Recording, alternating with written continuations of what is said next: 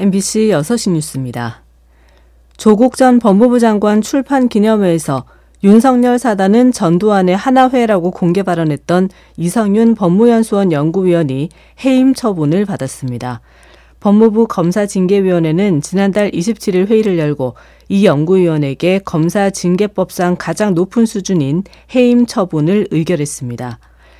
이 연구위원은 지난 1월 8일 법무부에 사직서를 냈지만 징계 절차가 진행되고 있다는 이유로 수리되지 않았고 이후 현직 검사 신분을 유지한 채 더불어민주당 소송으로 총선 출마를 선언해 전주 을 경선을 치르고 있습니다.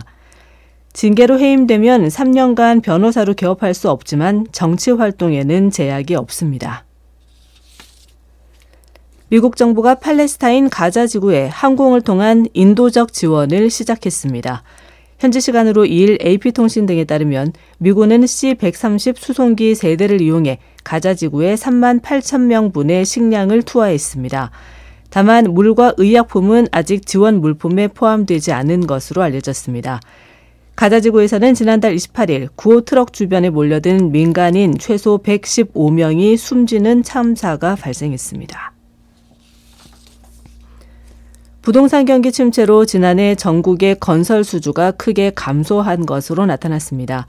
한국건설산업연구원이 발간한 2023년 지역별 건설 수주 분석 보고서에 따르면 지난해 건설 수주는 전년 대비 19.1%가 감소했습니다. 특히 수도권 건설 수주는 같은 기간 21.6%가 줄어들어 하락폭이 더 컸습니다. 교육부가 의과대학을 운영하는 전국의 40개 대학에 다시 공문을 보내 내일까지 의과대학 학생 정원을 신청해 달라고 요청했습니다. 교육부 관계자는 기한 내에 신청하지 않은 대학에 의대 정원을 임의로 늘려주는 일은 없을 것이라고 못 박았습니다.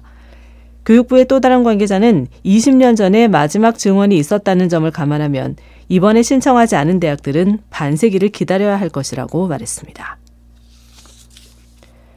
이상민 행정안전부 장관이 오늘까지 복귀하는 전공의들에 대해 정부에서는 최대한 선처할 예정이라고 밝혔습니다.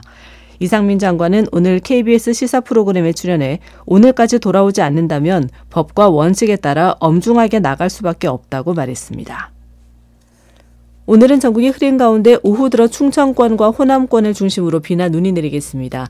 예상 강수량은 전국이 1mm 안팎, 예상 적설량은 1cm 가량입니다. 월요일인 내일 아침의 최저 기온은 영하 8도에서 영상 4도의 분포로 오늘보다 다소 낮아지겠고 낮 최고 기온은 5도에서 14도로 오늘과 비슷하거나 조금 높겠습니다. 서울지방 현지 기온 6.7도입니다. 류수민입니다. MBC 6시 뉴스를 마칩니다.